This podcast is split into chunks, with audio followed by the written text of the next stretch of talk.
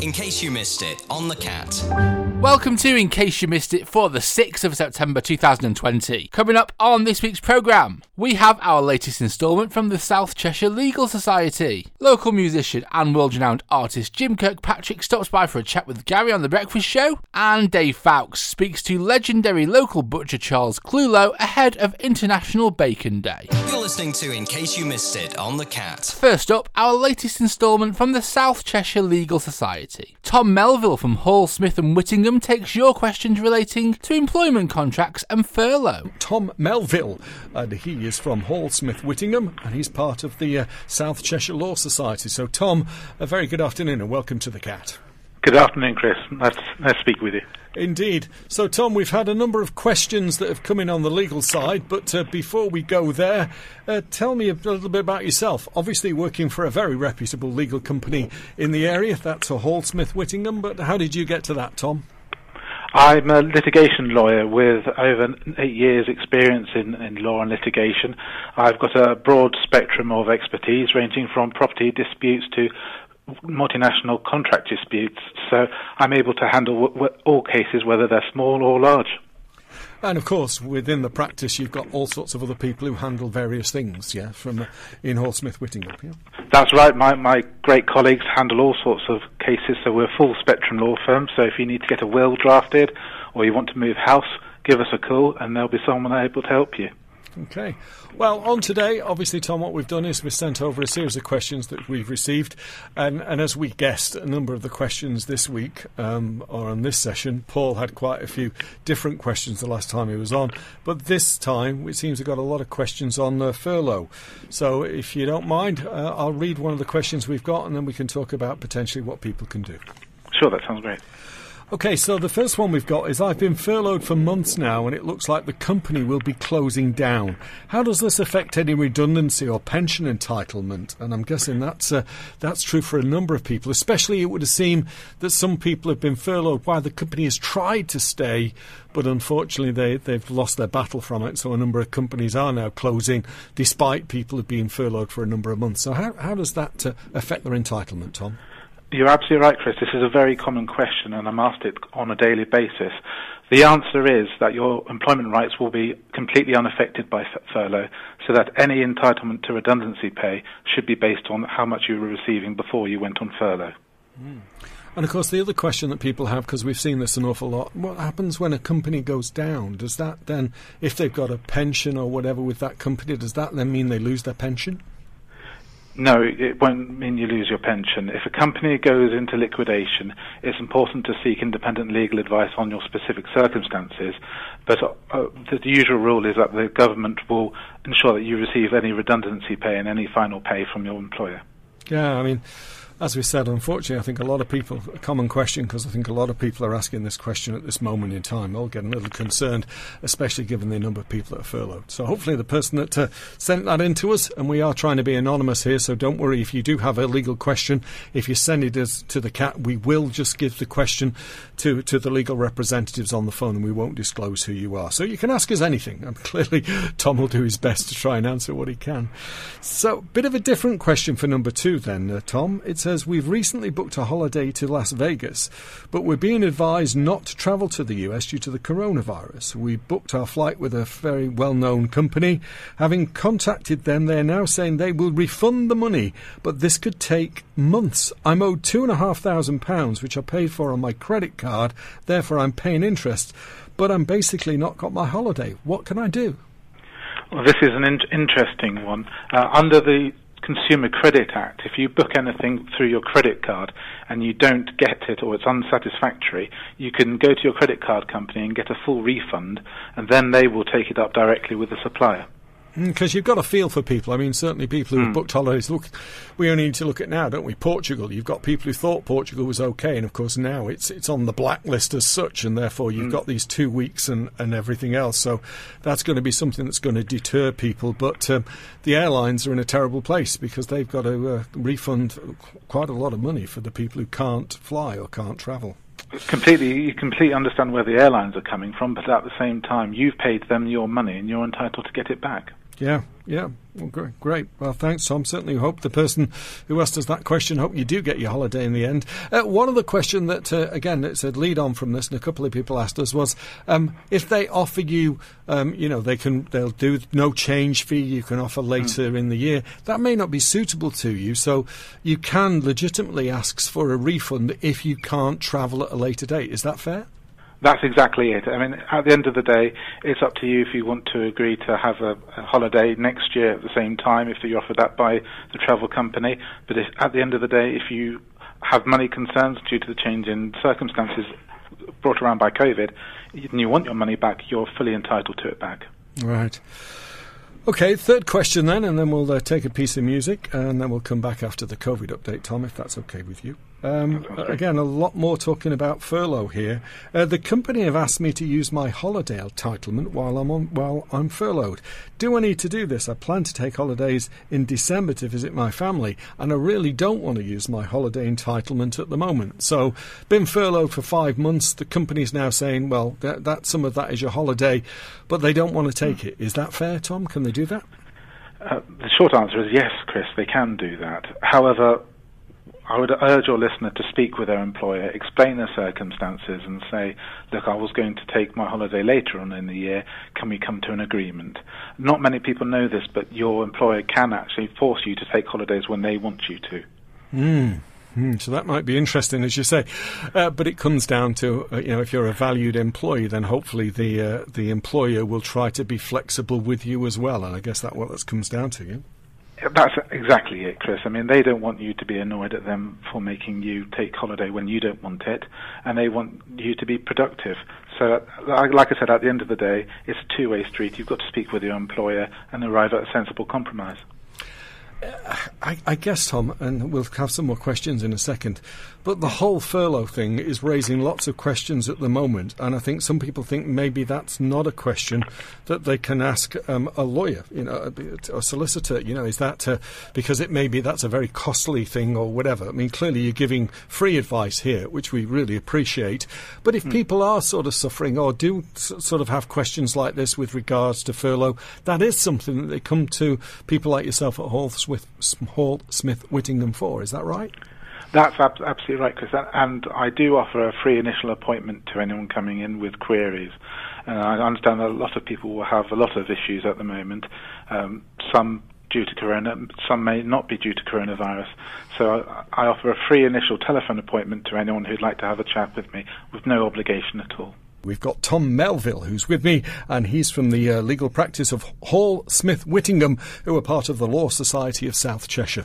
And we've had a number of uh, questions in um, from listeners who have uh, got a lot of questions about furlough. So I've got a couple of more questions about furlough. And then if you've got somebody elderly or you're elderly yourself and looking at care homes, Tom's going to give us some good advice on that one coming a little later. So, Tom, welcome back to the show. Turn you on, Tom. There you are, Tom. Welcome back to the show. Hi, Chris. Hi.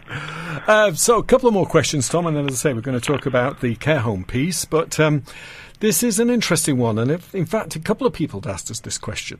Uh, do I need to work for the company whilst I'm furloughed? I'm normally based from home, but travel extensively as I'm a salesperson, and now I'm not doing this. I'm now being asked to make calls from home whilst I'm furloughed. Is that right? Absolutely not right, Chris. If you're on furlough, then you're not working.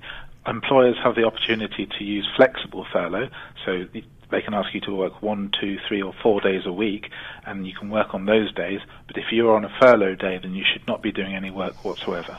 Mm, that's interesting. I wonder how many people think that would be okay. So I'm sure that's an interesting that's an interesting answer to a couple of people. I think I would think so. Well, I, I, would encourage them to seek independent legal advice if they do feel that they're being asked to work on furlough days. Yeah, and, and, we spoke about this off air, Tom. I, I think people think potentially that you know getting legal advice is going to be expensive, but you've already mentioned in the first section of this uh, piece here that you know the first call with yourself is actually free.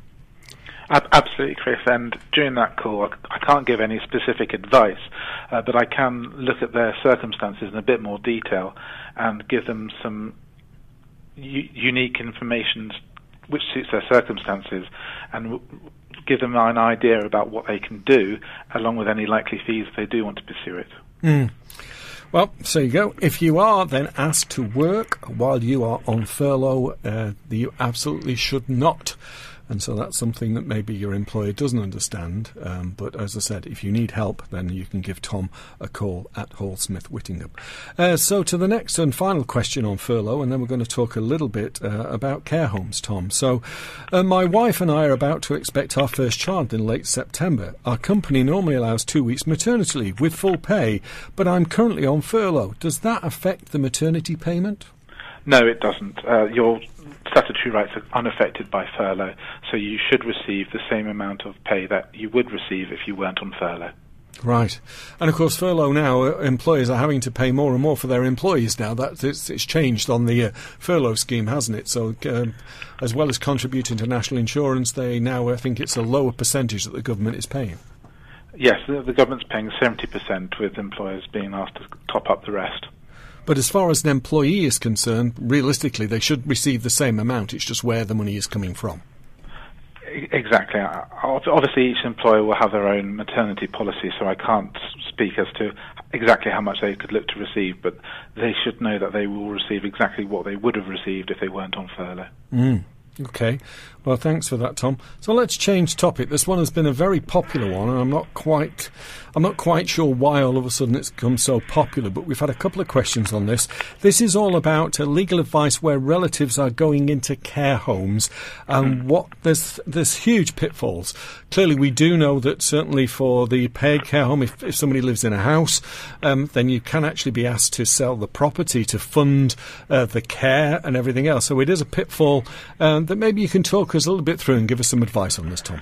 The best advice I could give you is if you're worried about yourself or a loved one going into a care home in the near future, to speak to a private client solicitor uh, and, and, structure your affairs in a tax uh, sensible way so that if you do go into a care home, perhaps your main assets are b- beyond the local authority's reach, so you don't have to sell them in that in that situation. Uh, I can't give specific advice on that, and like I said, I would speak to a private client solicitor who able who will be able to advise you on your own situation and structure a way to try and minimise any risk to your assets. Uh, but certainly with care homes at the moment, Tom, if you do have to pay the full fee, we are talking many, many thousands of pounds over a period of time. So it, it is it is a difficult situation, and, and, clearly, as you say, the best thing to do is, is seek legal advice because it's not just a very simple thing. You know, there are. I mean, I've been in this uh, uh, this myself, and you know, looked at some of the things you can do. And as you say, you're not cheating the system. The system is there to help you. You just need to know what the system is. Yes, that's that, that's right. And uh, if you engage with the services of a private client solicitor, they will explain to you how to use the system to your advantage, so that you're able to keep as as much of your assets as possible.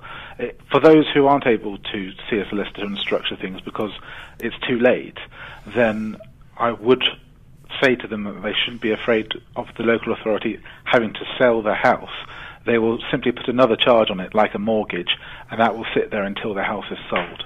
Mm, mm. Uh, and you raised a great point there. Don't wait until it's too late. It is the same as wills and various other things. This is it, it's a horrible thing to say, but this is something you really do need to think about. And don't wait until it's uh, this person's got to go into a care home next week. What do I do now? This is something that you can plan for, but you have to think about it, Tom. You? Yes, that's the best advice I can give is to is to think about it. If you wait until it's too late, and let's say, for example, your mother had given you a, a large a large gift uh, last year, the local authority has the power to look into that to see if you've intentionally tried to deprive your mum of her assets to avoid the, the, the paying for care homes. Yeah. Yeah, it's a difficult one, isn't it? Um, yeah, as you say, some points your parents basically want to give you the money because as a child they think you deserve it and don't want to basically what they see as giving it to the council or the care homes or whatever. But there is a legal standing on that and you need to understand it. So, as you say, Tom, best thing to do is seek legal advice because you could be talking, especially if you're selling a property, hundreds of thousands of pounds. That's exactly right, Chris.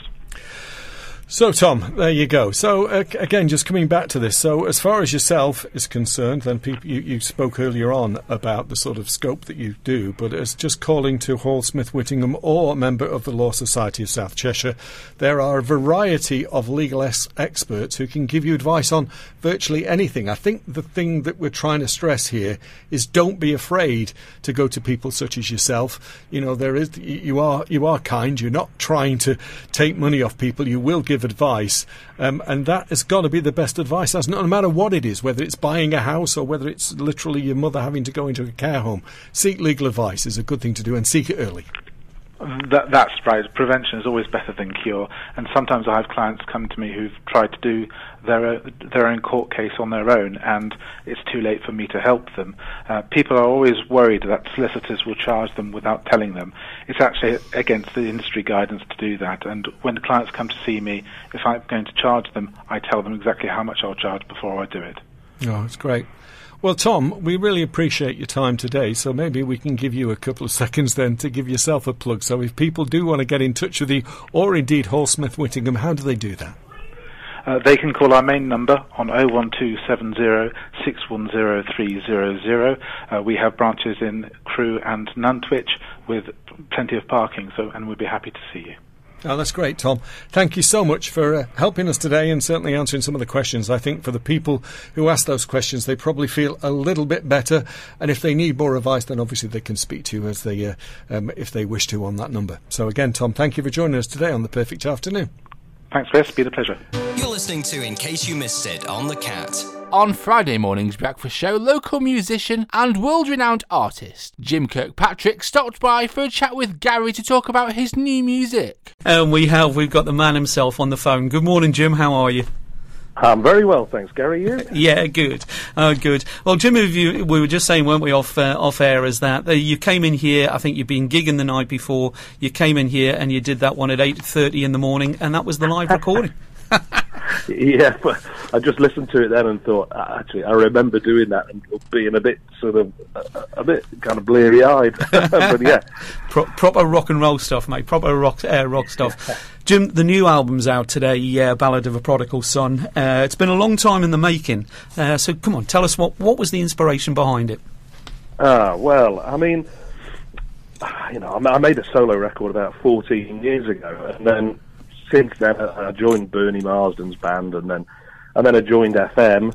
And I mean, with FM, I think I've done seven albums with FM, which I've co-written and played on, and uh, and then you know got asked to do things like the Chris Bevington organisation. We um, I played and co-wrote on four albums with with Chris, and, and lots of other projects, you know, in and around that. So getting around to doing my own thing again is, you know, kind of taken a bit of a back seat anyway. Yeah. Um, I had one or two sort of tracks in the can for a few years actually, but then a couple of years ago, I thought, right, I've got to really knuckle down and do this. So in between, you know, a lot of touring around the world and everything, I sort of slowly ploughed through it. But then, of course, the events of this year meant that um, I was really able, sort of April and May, to really kind of get down and get my own thing out there, really. And it's kind of, um, without sounding too pretentious, uh, a kind of uh, true picture of, uh, I think, where you know where I come from and where I am musically. So. Yeah, absolutely. And, uh, and so, in, in, that respect, and you know, COVID for for musicians like yourself who are in so much demand, it has given you that time to do some stuff that you wanted to wanted to do.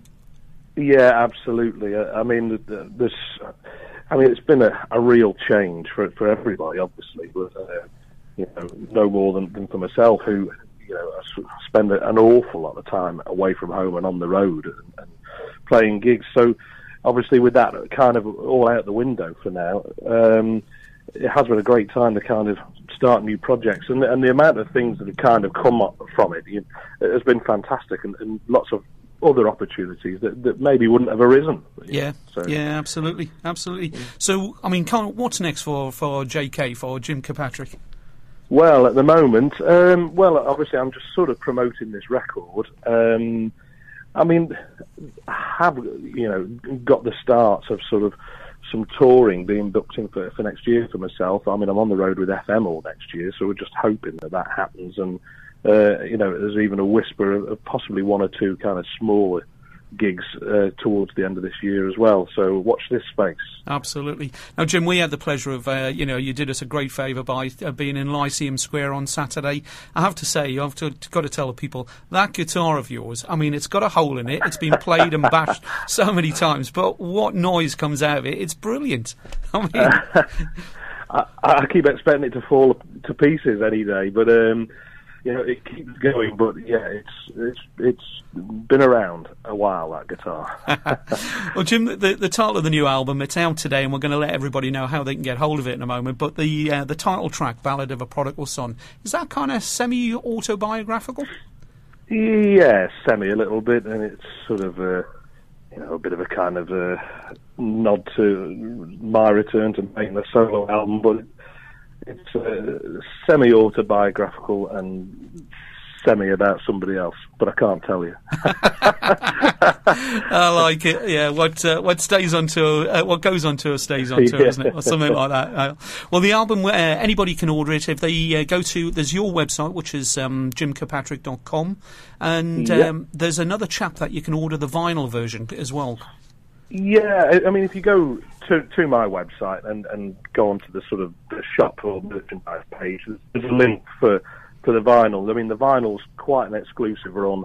I mean, it's very expensive to produce, but it'd be a gatefold vinyl, 180 gram vinyl, and uh, it comes. The first hundred come with a limited edition CD EP, but that's really limited. That's not going to be available at like Amazon or anything like that. So, if you go onto my website and click on there, uh, you can find a link and how to order it through uh, my sort of vinyl presser and distributor. Um, but uh, yeah, you can order the album from my website. It's on all digital platforms today. Um, it will be available via Amazon retail um, very shortly. Um, so yeah, all the usual kind of places really. Oh, brilliant! Well, I've got to say, I mean, there's some brilliant tracks on it. Uh, I've got the CD version, and I can't wait to get the vinyl version as well uh, when that comes through. But I keep playing it in the car, love it, and I have to say, I think I've said to you before. There's an instrumental on there, Blue Heron Boulevard. Which oh yes. I just think if they ever did re- did a remake of something like uh, the Rockford Files with James Garner or somebody else, I think that's the perfect theme tune, isn't it? Uh, I think so, yeah. yeah. We'll keep pushing, Jim. We'll keep pushing, mate. Jim, it's as ever. It's always uh, it's always a pleasure uh, to talk to you. I'll tell you what we're going to do to finish. So it's uh, jimkirkpatrick.com is the website to order the uh, the album. Jim, you can introduce the title track. And this is one of my new songs, "A Ballad of a Prodigal Son." Top man, legend.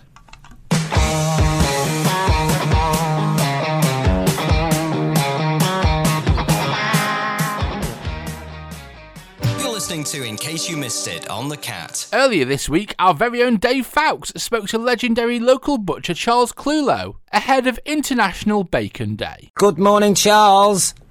Good morning, Dave. Oh, good morning, good morning, good morning. How in the world are you, Charles? I'm very good, thank you. Marvellous stuff. Now then, we are calling you, A, because you are a um, a top class, world renowned, award winning butcher, and because on Saturday. I wouldn't go as far as to say that. no, come on, this is called building you up, Charles. This is, this is, the, this is the big intro. Um, and more importantly, uh, or as just as importantly, it's International Bacon Day on Saturday. Now, when I saw this pop up, I thought, right, let's get a hold of a, a butcher of repute to give us the lowdown on um, on bacon.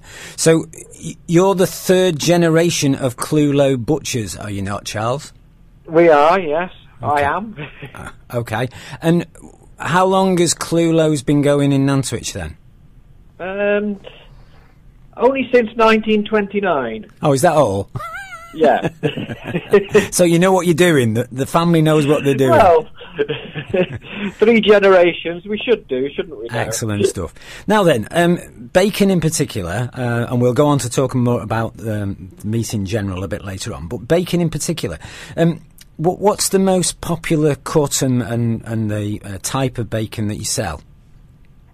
Well, we we have three three main types of bacon. We have a a, a streaky shortback, home cured. Yeah. Um, that we do in house. Um, and then the most popular, I would think, is a is a short back bacon, um, and we sell that. We do a dry cured one, and also one from Cheshire Oak. They uh, we we slice we slice all the bacon in house. Do you? Um, and of, and of course the dry cured middle cut bacon, which was always the most popular bacon because that's all you could get at one time. okay. Um, but that, but we we now do that from our own own pork and we cure it ourselves, slice it and pack it. When you and it- say very when you popular. when you say curing it, um, Charles, what do? Sorry, I, am I'm a bit of a uh, I don't. What you mean? You ha- like it, hang it up and and let it dry well, all, all bacon is uh, comes from pork, so Yeah. you get your loin of pork and you you you cure it in salt All right. in a salt solution, um, with a little bit of nitrate. To uh, that's what makes bacon pink. Oh right. Okay. So how long does that take then to cure? Um, about about ten days. Okay. And you get all your your the bacon or the pork. You get all that locally sourced. The the what the the the bacon that we cure ourselves, yes, it's all it's all locally sourced, Cheshire. Wonderful, wonderful stuff. Now then, a couple of questions I've got to ask you. Uh, personally, as a bacon expert, if you're making a bacon butty, do you leave the rind on the bacon? Um, yes. Good man. I love. I love. I could just eat rind on its own. I love. I love it a bit. Can't understand But people the- who, who There's cut only the middle cut Okay. and the and the home cure and the home cure that has the rind on. Oh, the, right. The shortback bacon is predominantly rindless. Is it? See, I'm Yeah. learning. I'm learning so much this morning, Charles. so, are you are you a bacon butty person? Oh, I love a bacon Oh, butter. I yeah. love a bacon. Now, now, um, do you have it on bread or do you have it on toast? All right, bread. I, I'm with you because the butter soaks into the bread. Oh, Charles, I'm getting hungry. and a very very little amount of brown sauce. Oh, you're brown sauce man. All right. Yeah. Me too. Yeah. Me too. Um, when, when people say smoked bacon, then what what's the Yeah. difference between that and just ordinary bacon? Well, it's it's been it's been smoked. It's it's it adds that smoke flavour to it. Okay. And do you like? Are you an aficionado of smoked, or do you like just ordinary bacon? Um, well, it's it's what region you come from, really. Oh right, Uh, okay. This this area, uh, it's bacon. They they call it green bacon when it's not smoked. Okay. Doesn't sound good, does it? But, now we're getting all technically. I love this. but, uh, and and and that's green bacon is more popular in the north. Okay. Um, the majority of bacon down south is smoked. Is it now? Oh well, no accounting for them, is there really? no, not at all. That's lovely. Don't know Um, a good thing. so uh, that's the bacon side. Obviously, as a butcher, you do a whole lot more. I'm. I had a little look at your website, and you you've won massive awards for your sausages. yes, yeah, we've. But yeah, we pride ourselves on the sausage. The uh, traditional pork sausage. It's a recipe that's over. It's over sixty years old. Is it? And is that like a guarded secret? Is that kind of a secret? It recipe? is pretty much. Is it? So where do you keep the? Do you keep it under, under lock and key so nobody can? you know- Definitely. do you really? definitely. Oh, how fascinating! safe. I can't wait for International Sausage Day. we'll you back on for that. Now then, um, Nantwich Food Festival. Uh, I know because I've seen uh, the lovely way you cook burgers outside the shop, etc., etc. Um, how much of a miss is that going to be for you, for you, Charles? Well, it, it will be a great miss because we we have a really good sort of three days. Yep. Um, although the shop is not as busy, we do an awful lot on the burgers and the sausage on the front. Sure, they're absolutely So gorgeous. It, it's yeah. it's going to be a big miss this year. Okay, and in terms of uh, obviously, we hope and, and pray everything's back to normal next year. Uh, will you be doing your sausage and burgers outside again? Yes, yes, we, we we did consider doing them this weekend, this last weekend, but I think it's a bit too early to. Yeah. Well, you never know. People might go, "Oh, well, you know, there's no, there's no food festival, but they're taking a bit of a liberty because people are gathering." you know, and and I understand Yeah. why you've not done that. Now, in Yeah. in lockdown, um, Charles, obviously the first few weeks was a bit of a disaster. How how has things been for you in in when you've had to restrict things like uh, everybody else had to? Well, like everyone, when lockdown was announced, we were we were like headless chickens, didn't know what to do. Yeah. Um, but we took the decision that uh, those that could work, we we still we came into work and we decided, well, well, you know, we've got to do something different here. So we started to pre-pack things Yeah. um, and offer a delivery service, and it's just gone from strength to strength, really. Brilliant. Excellent stuff. Well, way, I'm so I'm, yeah. is it's more efficient, and you know we, can give the customer what they what they want. Fabulous stuff. Well, I must admit, um, you know, you are an iconic. You are one of the landmark shops in Nantwich, and, and long may it continue. Um, Well, I hope so. Fingers crossed. Indeed. Um, right. Well, I asked you a couple of tunes that you wanted, and uh, you, you said El- you said Elton John, um, but you also said "Food, Glorious Food." So we're going to have a little bit of a sing along to that. I think we can we can have a bit of a, a go with that one. Um, Charles, thank you so much for coming on and telling us all about um, International um, Bacon Day, which is Saturday. Um, is is it a, a special bacon that you've got on at the moment? Um, the, I would like I say the the Cheshire the Cheshire Shortback bacon is. That's the one to the ask one for. to go for at the moment. That's and the if one to- not that, give the middle bacon a try. Middle bacon, right? I'm on it. Middle bacon. I'm on it, Charles. Charles Clulo, thank you so much for being part of International Bacon Day. And like I say, we're going to have a little bit of a sing along now to, to food, glorious You food. you might be. Oh, come on, Charles, you can do this. Thanks ever so much, Charles. We'll see you next time. Rightio. Bye. Bye.